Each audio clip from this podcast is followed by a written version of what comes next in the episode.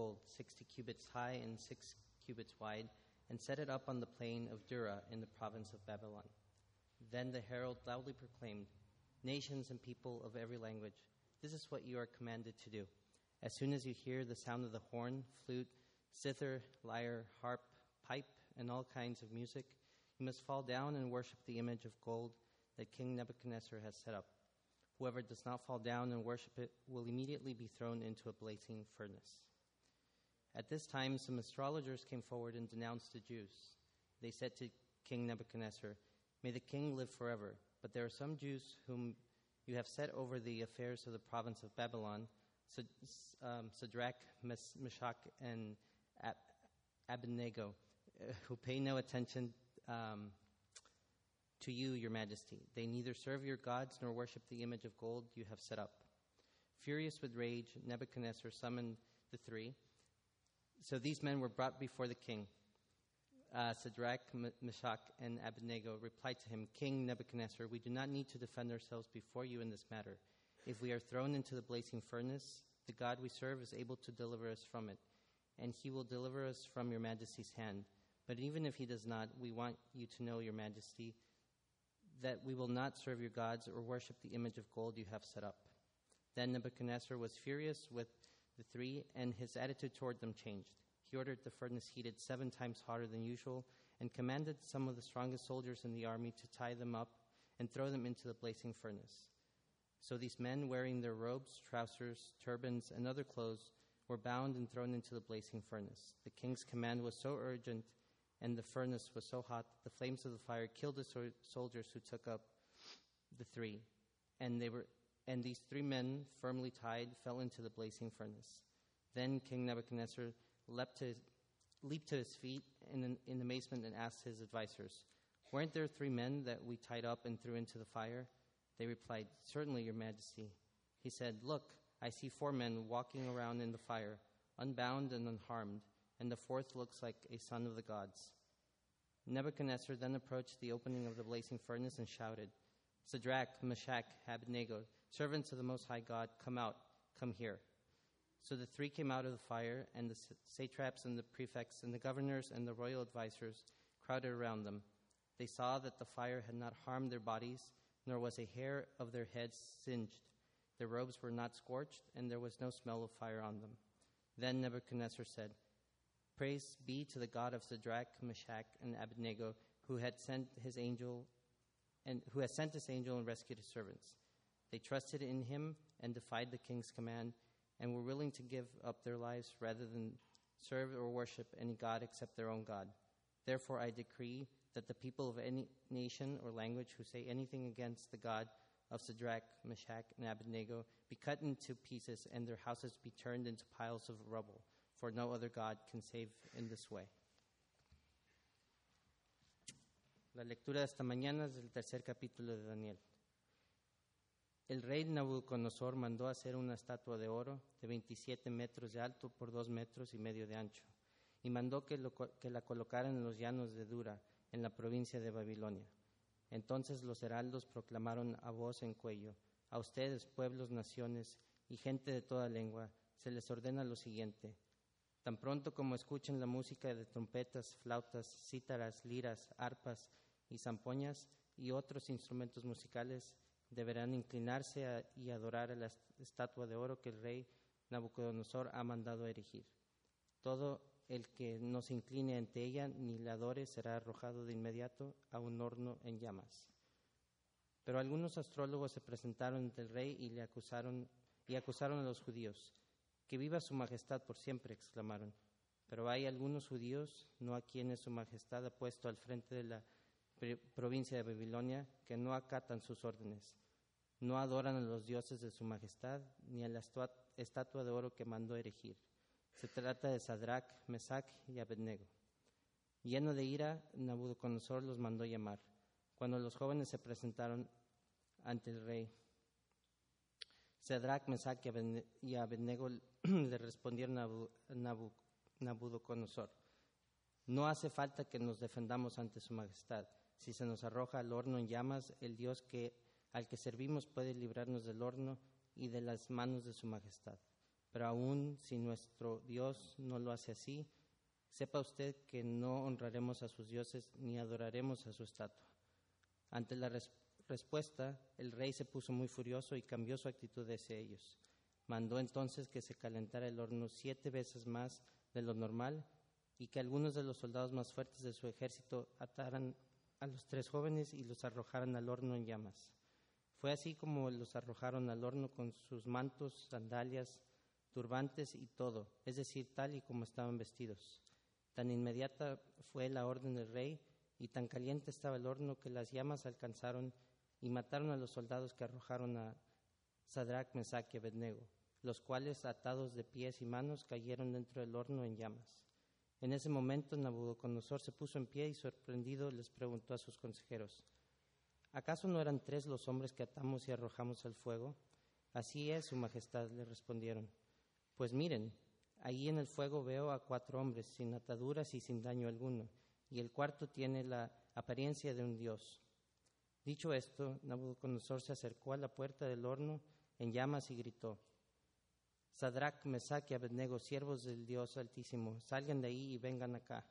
Cuando los tres jóvenes salieron del horno, los sátrapas, prefectos, gobernadores y consejeros reales se remolinaron en, torno a ellos y vieron que el fuego no les había causado ningún daño y que ni un, uno solo de sus cabellos estaba chamuscado.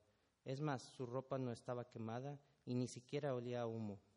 Entonces ex- exclamó Nabucodonosor, Alabado sea el Dios de estos jóvenes que envió a su ángel y los salvó. Ellos confiaron en él y desafiando la orden real, optaron por la muerte antes de que honrar y adorar a otro Dios que no fuera el suyo.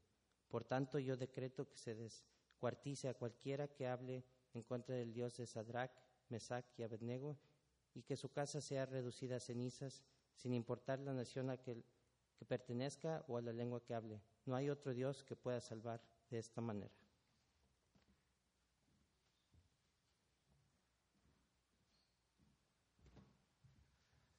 You got any more languages you want to share?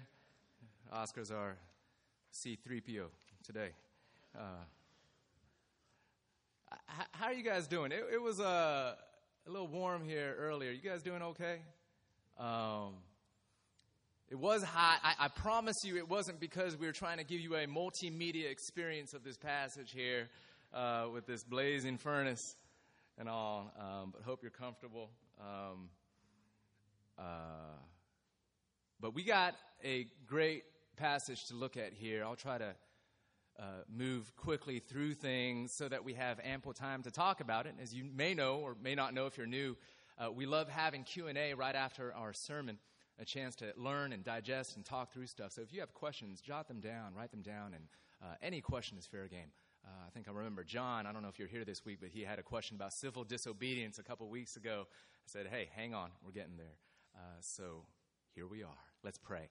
Let's pray. God, thank you for this time to look at your word. And we know that you have something to say to every single one of us if we would hear. So open our eyes and open our ears to see you, to hear you, to uh, receive you. Remove any resistance we have, whether if that's uh, something in our hearts or something else. We just don't know, God.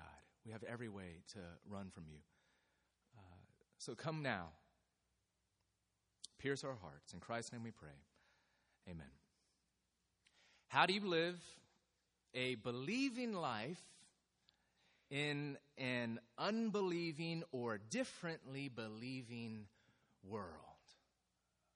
That's the question that we're exploring uh, through this brief study in the book of Daniel from the Old Testament. And it's an incredibly helpful place in the Bible for us to turn to explore this question because it tells the story of four Jewish young men in the 6th century BC who were deported from their homeland, Israel, and now they're forced to live as exiles in Babylon. In other words, they are figuring out how to live as resident aliens, uh, citizens of another place, but residents of this place. Some of you personally know what that, that's like in your own personal lives, you're bicultural, you're bilingual, and maybe this is a helpful way of summarizing what living by faith in a multi faith city is all about. And that is that Christians are called to be spiritual resident aliens, citizens of God's kingdom, but deeply invested residents of this beautiful but also broken world. People that are spiritually bicultural, can we put it that way? And even bilingual, neither blindly imitating nor fearfully separating, but humbly incarnating the love of Jesus to neighbor. That's what this brief sermon series is all about. And today we're looking at a passage that tells us what happens when there's a clash between these two worlds. Because here's what happened. You saw it in verse 1 right from the start. King Nebuchadnezzar, king of Babylon, made an image of gold. It is massive 90 feet high, 9 feet wide. That's what 60 cubits and 6 cubits translate in today's terms to be. It was visible. Wasn't a secret statue, wasn't stuck in a museum. It was visible. He set it up on a plain of Dura in the province of Babylon, unobstructed view where everyone could see it. Why? Because it was to be worshiped. We're told a, a royal herald loudly proclaimed, This is what you're commanded to do. As soon as you hear the sound of music, you must fall down and worship the image of gold, and whoever does not fall down and worship will immediately be thrown into a blazing furnace. Uh oh. So, of course, at this point, you might say, well, what's that got to do with me? Living here in this city, in this country, in this day and age, I don't see any 90 foot tall statues. And I am not told about any great blazing furnaces waiting for me. How is this relevant to me? Well, let me respond to that really in two ways. First of all, let's not forget that in some places in the world, in many places in the world today, people are still being literally burned and literally killed for their faith in Jesus. It's a luxury, you might even say a blessing, that we could even hear a passage like this and at times question its relevance to us. In fact, next week we're going to spend a little bit of time praying for what's often called the persecuted church. Uh, followers of Jesus around the world who face rejection, violence, sometimes even martyrdom because they bear the name of Jesus. We're going to remember them as brothers and sisters and pray for them. But second, it's helpful and important for us to remember this. Uh, some cities do indeed have visible statues before which its citizens must bow down. And some cities do have a literal furnace for those who refuse to. But here's the deal every city has an invisible, 90 foot tall, 9 feet wide golden image and an invisible blazing furnace for those who do not bow. Do you know that? Are you aware of that? And that's because every city, whether if it's ancient Babylon or if it's Washington, D.C., has what you might call spiritual idols ways in which what's meaningful in life is defined for you, what's ultimate in life, what you must give your life to if you're going to be an operating member of this city, of this society. And all these demands and pressures to treat these things as if they were God, as if they could bring us joy like the God of the Bible alone can, as if these things can give us satisfaction or security or comfort or meaning or identity. We're surrounded, aren't we, by pressures to bow down and worship the idols of this city. So, for example, pressure to bow down to what you might call the idol of tolerance. Where, of course, we're not just talking about kind and respectful ways of interacting with people. If you've been here with us, you know that our church is passionately committed to that. But I'm talking about the idol of tolerance when it becomes an end in itself. When you're not even able to listen to people that disagree with you. In fact, you must squash disagreement. And the only way for you to interact with different kinds of people is to bring the conversation down to the lowest common denominator or not to talk at all. The pressure we have around us to bow to the idol of personal freedom, which is why some of us struggle with the idea of committing to a relationship, or why we struggle with the idea of anyone, even God, telling us how we ought to live our lives. Or maybe it's the pressure to bow down to the idol of self sufficiency. I can do it myself. No one tells me what to do. Every opportunity I get, I see it in my daughter already, the way that she's being shaped, trying to teach her no, Elena, it's okay when you need daddy's help. It's okay that we have to do this together. I do it myself. It's okay to need help. Dear friends, it's okay to need help. Pressure to bow to the idol of having it all. Expecting of yourself or other people around you to be smart, to look good, to be a devoted mom or dad or a prospective mom or dad, to have a great job, to be happy, to have it all. Pressure to bow to the idol of respect. That nobody must cross me. No one can dare say a disrespectful word to me. Not drivers on the road, not bikers on, well, maybe bikers. We'll give them a little bit of a break. Can't look at me wrong, can't talk to me wrong. The pressure to bow to the idol of helping people. I was thinking about this one this week. The city, with its wonderful reputation for public service, masses of people that come here or who live here for that purpose, there is a way in which you can deify, treat like a god the idea of being helpful which is why so many people can pass up on wonderful job opportunities or relationships because you feel like your life isn't going to be meaningful unless you find a way to be helpful. Pressure to bow to the idol of impact. Similar. Where you have to be changing the world or making a difference in order to be a somebody, to feel significant. Maybe that's why you can never stop Never stop working, never stop thinking about work, or take a Sabbath, or why you're forever looking for the perfect job.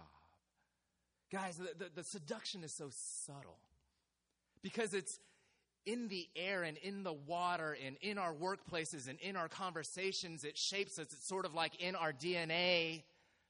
And we can't see that 90 foot statue standing before us, but you can hear the music play. Will you bow? People bow. And just like, like with Shadrach, Meshach, and Abednego, there is punishment for refusing to bow. Word gets out, someone notices. Verse 12 they neither serve your gods nor worship the image of gold that you've set up. And so you've said no to the idol of tolerance, and people might start calling you a bigot just because you maybe actually believe something. Or you've said no to the idol of self sufficiency. You're strangely counterculturally honest about your shortcomings with your friends, roommates, family members, neighbors, and even coworkers, and maybe even your boss. And people start thinking you're weak or incompetent. Maybe opportunities don't open up like they used to. And there's a furnace, there always is a furnace for non worshipers. You know that, right? You know where you might be thrown into the furnace of ridicule or personal criticism or rejection? Neighbor looks at you funny, or you lose a friend, or your reputation takes a hit. You might be thrown into the furnace of a lower paying job or a lost opportunity, or maybe you're not a victim of active opposition or what you might call persecution, but you work in a system that almost guarantees that you will incur financial loss if you go to church on Sunday rather than keep your small business open an extra day. You might be thrown in a furnace, and some of them really do feel like hell, which is exactly why some of us simply prefer to bow. But not these guys. Not these three. Young men, young men. Remember, we said this. Maybe in their late teens, maybe early 20s. Committed to their God. No reinforcement around them. They are in exile in a foreign land surrounded by a pagan culture.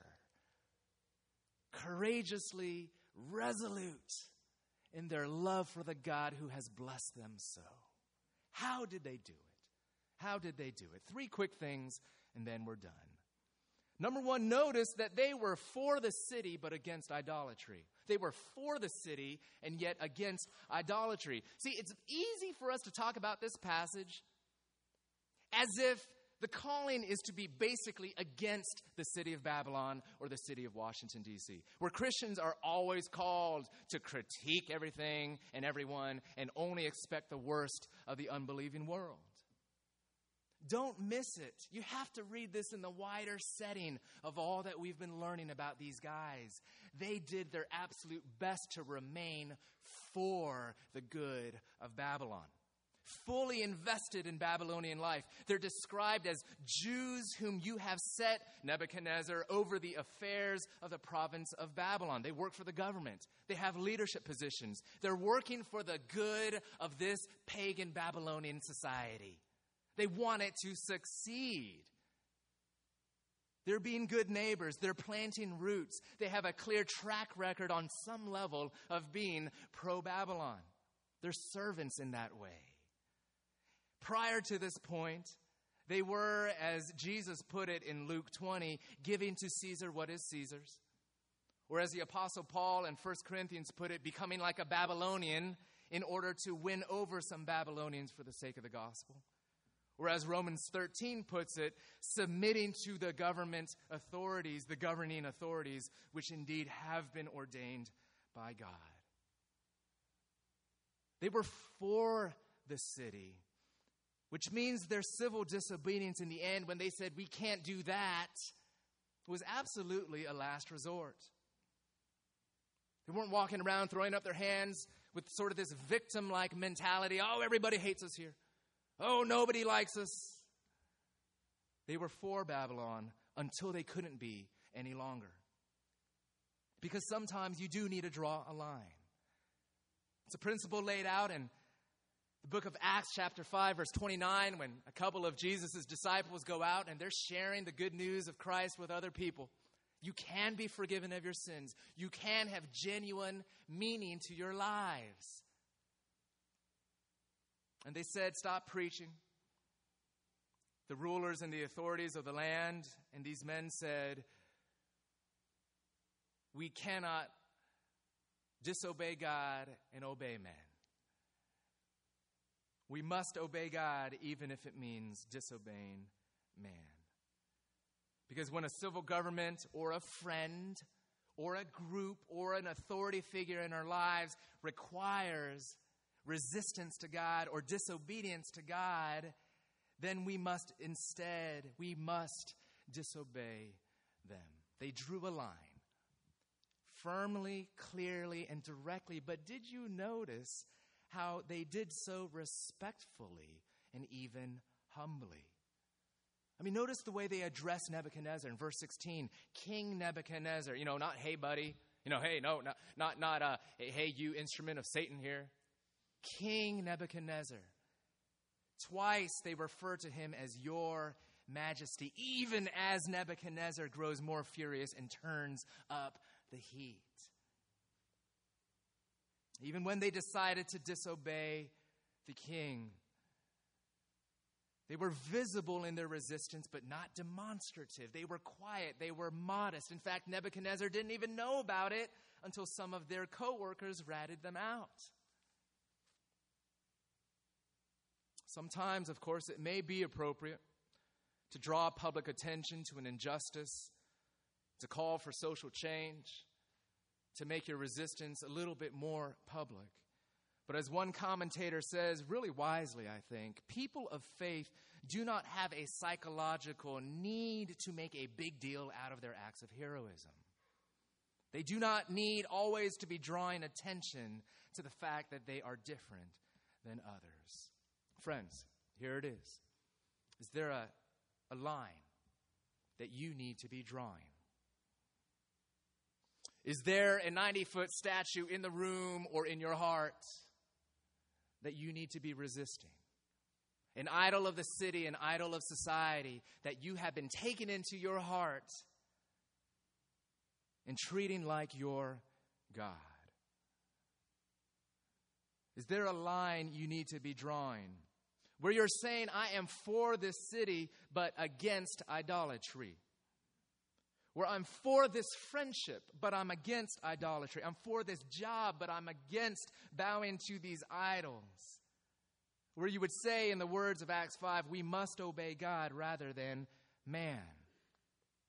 Is there a line you should be drawing that you haven't been drawing, or that you have been, but not with humility and respect? Number two, they trusted in God's character rather than in changed circumstances. They trusted in God's character, not in changed circumstances. Listen to what they say to the king right before they're about to be thrown into this pit. Verse 16 Shadrach, Meshach, and Abednego replied to him, King Nebuchadnezzar, we do not need to defend ourselves, interesting, before you in this matter. If we are thrown into the blazing furnace, the God we serve is able to deliver us from it and he will deliver us from your majesty's hand. But even if he does not, we, will, we want you to know, your majesty, that we will not serve your gods or worship the image of gold you have set up.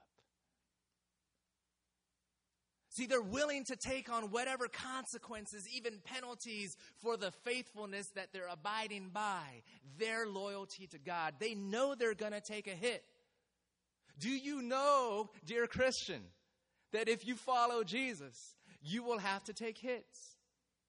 The church really has to give up on this enterprise of living for the acceptance of the world. And I don't mean being obnoxious. We see the example here of respectful, humble disagreements. But you will take hits. And when that happens, do you understand that God indeed is able and willing to deliver you, to help you? But even if He does not, even if it hurts, even if there are great sacrifices that you're called to, even suffering, maybe even to the point of death, do you believe that your God is still good? That your God is still the God of all salvation? that the truth that you live and die for is worth living and dying for. That your God is God and that statue is not. And sometimes, and all too often, when we pray or when we are finding ourselves in these trials, our confidence is not in God. Our confidence is in our circumstances one day changing soon. And that's very different, isn't it? If you start to say, God, you can't not answer this prayer in exactly the way I specified, then your trust isn't in God's wisdom, your trust is in your own. Your trust isn't in God, your trust is in change. That's not faith, that's extortion. Here are these three men that said, God is able to, God is willing to rescue us. And in fact, we believe he's going to, and they were right. But they said, but even if he does not, nothing changes for us, nothing changes for him. Do you have that kind of faith in trial? Thirdly and lastly, they were protected by the Son of God. It was a miracle, have no doubt about it, that these came out, these three men came out with absolutely flammable clothing. The passage makes it clear, giving us all the wonderful stuff that has every reason to light on fire. Verse 21 So these men wearing their robes, their trousers, turbans, other clothes, that the flames of fire killed us. These things had every reason to burn. This was not a David Copperfield magic act that happened, it was a miracle. And yet, hear the words of Nebuchadnezzar. What was it that really protected them? He said in verse 25, Look, I see four men walking around in the fire unbound and unharmed. Four men. Hold on a second. Didn't we put three in there? Four men, and the fourth looks like a son of the gods. Peering in there, he sees a fourth figure walking around, one that looks so unusual that he believes really this might be a God.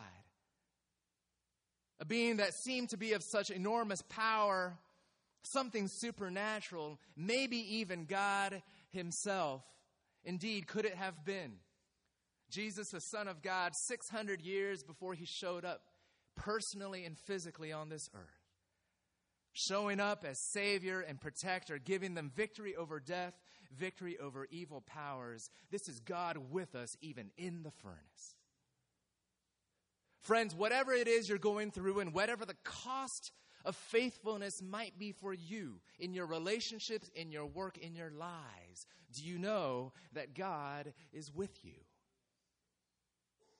And do you notice? It's a baffling thing for us because we never would have written the story in this way. That he doesn't save them from the furnace, he saves them in the furnace. He's a God who says, Whatever you endure, I am there with you. The words of Isaiah 43 almost definitely hearkening to this story. Fear not, for I have redeemed you. I've summoned you by name. You are mine. When you pass through the waters, I will be with you. When you walk through the fire, you will not be burned. For I am the Lord your God. You are precious and honored in my sight, and I love you, and I love you, and I love you. Words and promises you need to hear straight from the heart of God if you're in a furnace today or if you're about to be tossed into one. Here's a God, of course, who came in the person of Jesus, who suffered in the hottest of all furnaces, the furnace of God's wrath on the cross.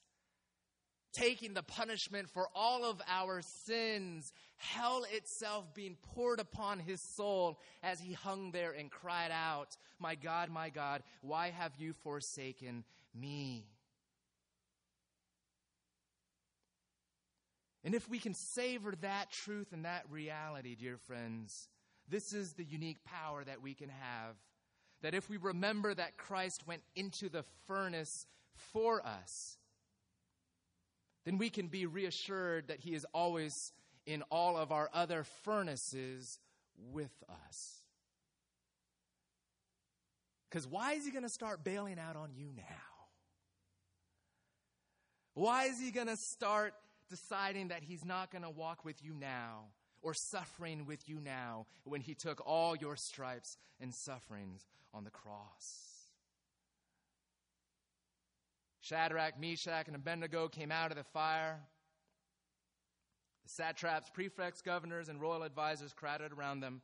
They saw that the fire had not harmed their bodies, nor was a hair of their head singed. Their robes were not scorched. There was no smell of fire on them.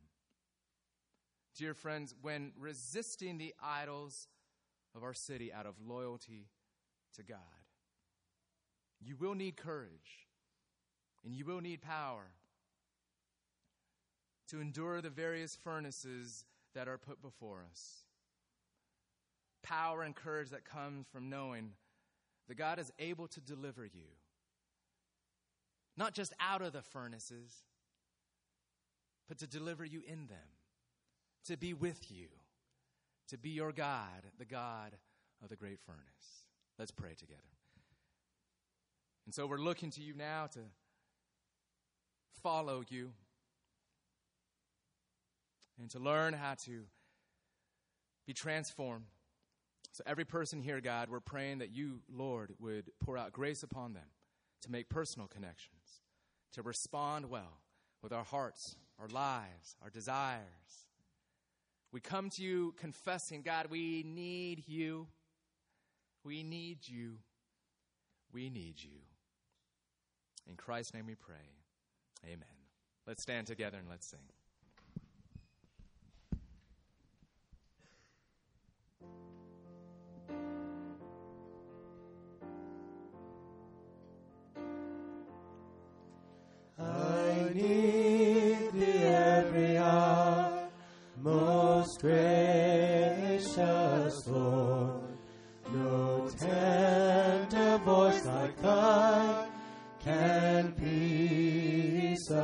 Afford. I need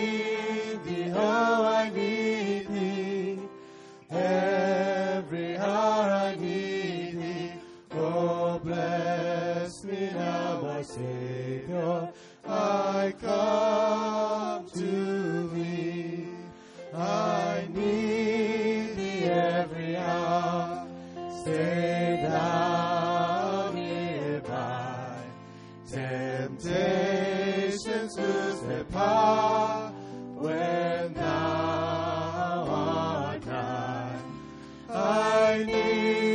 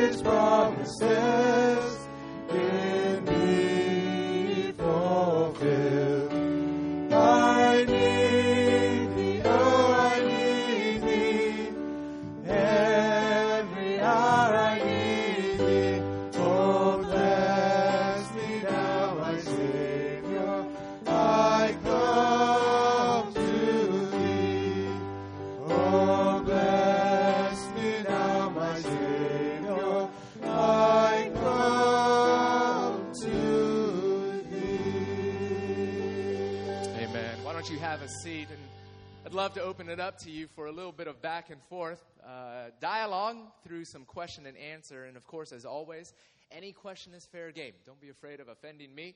Uh, and feel free to bring in questions that you had as you came in or responding to the sermon that you just heard. Uh, if you could word it as a question, that'll help our back and forth, the flow. And if you could word it in a way that everyone could understand, that would help all of us, I think, as we always have a room of all different kinds of folks, different backgrounds here now. So, what questions do you have, if any? Yeah, Justin. Daniel. Scholars have actually debated that. Was he bowing? Don't think so. Next week, we're going to see him uh, doing a similar sort of thing. Um, it's probable that he's in the mix somewhere, but just not facing the penalties that they are. But the truth is, we don't really know. So go think about that. Yeah. It's a good trivia ish kind of question. What happened to Daniel? But this story focuses on his three friends uh, Shadrach, Meshach, and Abednego. Uh, different parts of the book toggle between them and Daniel. Other questions? Yes, sir. Yes. Yes.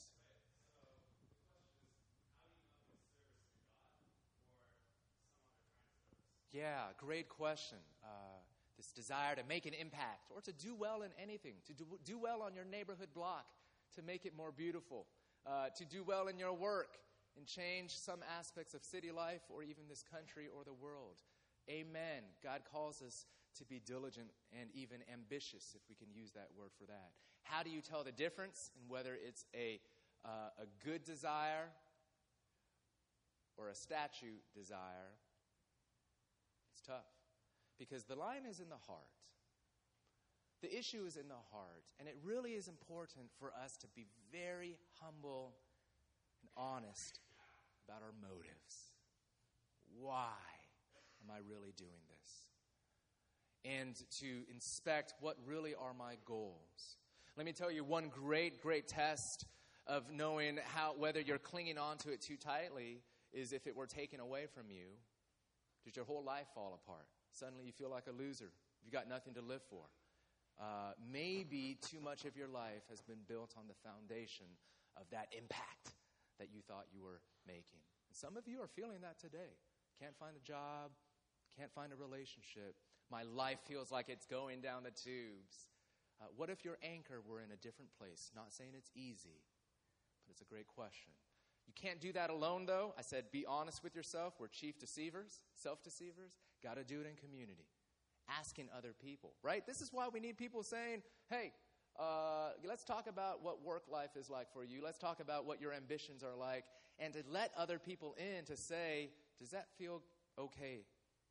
And if a person says, you know what, you're a little crazy when it comes to this or that, or you get really wound up tight, or you get so mad when people diss you on the street, what's going on with that?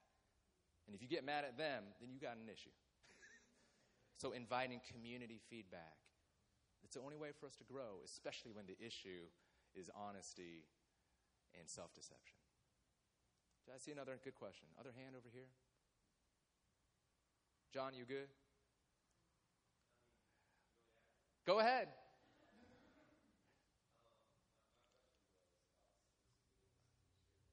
Yeah.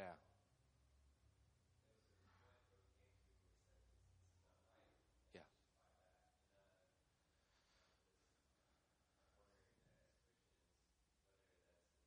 It's legit.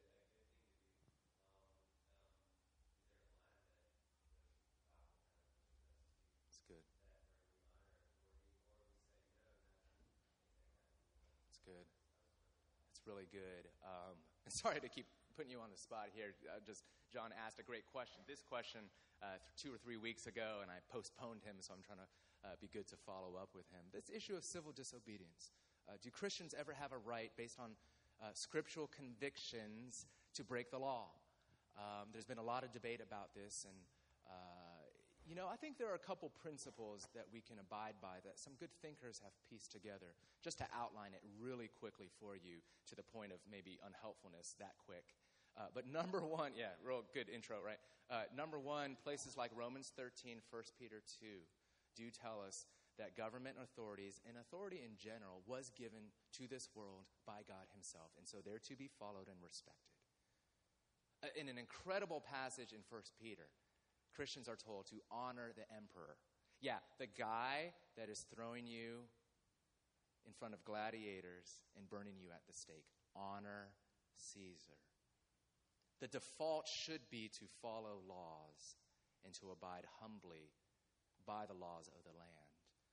But secondly, those passages are also clear that these authorities are servants of God, meaning their authority is derived authority. They're, they're not the final word as much as they are going against the will of God, uh, then they are in the wrong and have no longer authority. Um, and so there does need to be a principle where if a law is in direct violation of the Word of God, it cannot compel you to follow it.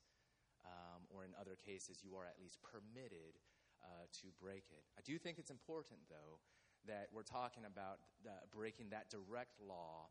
Uh, and it's not just some uh, third removed issue where hey, you know, I, am deciding I'm not going to pay my taxes because some obscure little thing that I believe isn't biblical. Jesus, in fact, knew that, and he said, pay your taxes. So it's a tricky thing. These are all uh, tricky issues here. Thirdly, generally, it should be done in public. In other words, only anarchists and terrorists do things in secret for the most part, right? And so the compulsion is that you're doing it more out in the open. You accept the punishments and penalties uh, that you incur by your disobedience. You always do it humbly and respectfully, um, even when you feel strongly about it. Um, and a couple other principles that we can talk through as well. Um, but it's not something to be taken lightly. We have seen justice in this country in many places brought about because of appropriate uses of civil disobedience. But that card shouldn't be played flippantly. Uh, that's why it should be done in community when it is done. It's a good question. Yeah, Pat, and then final one here.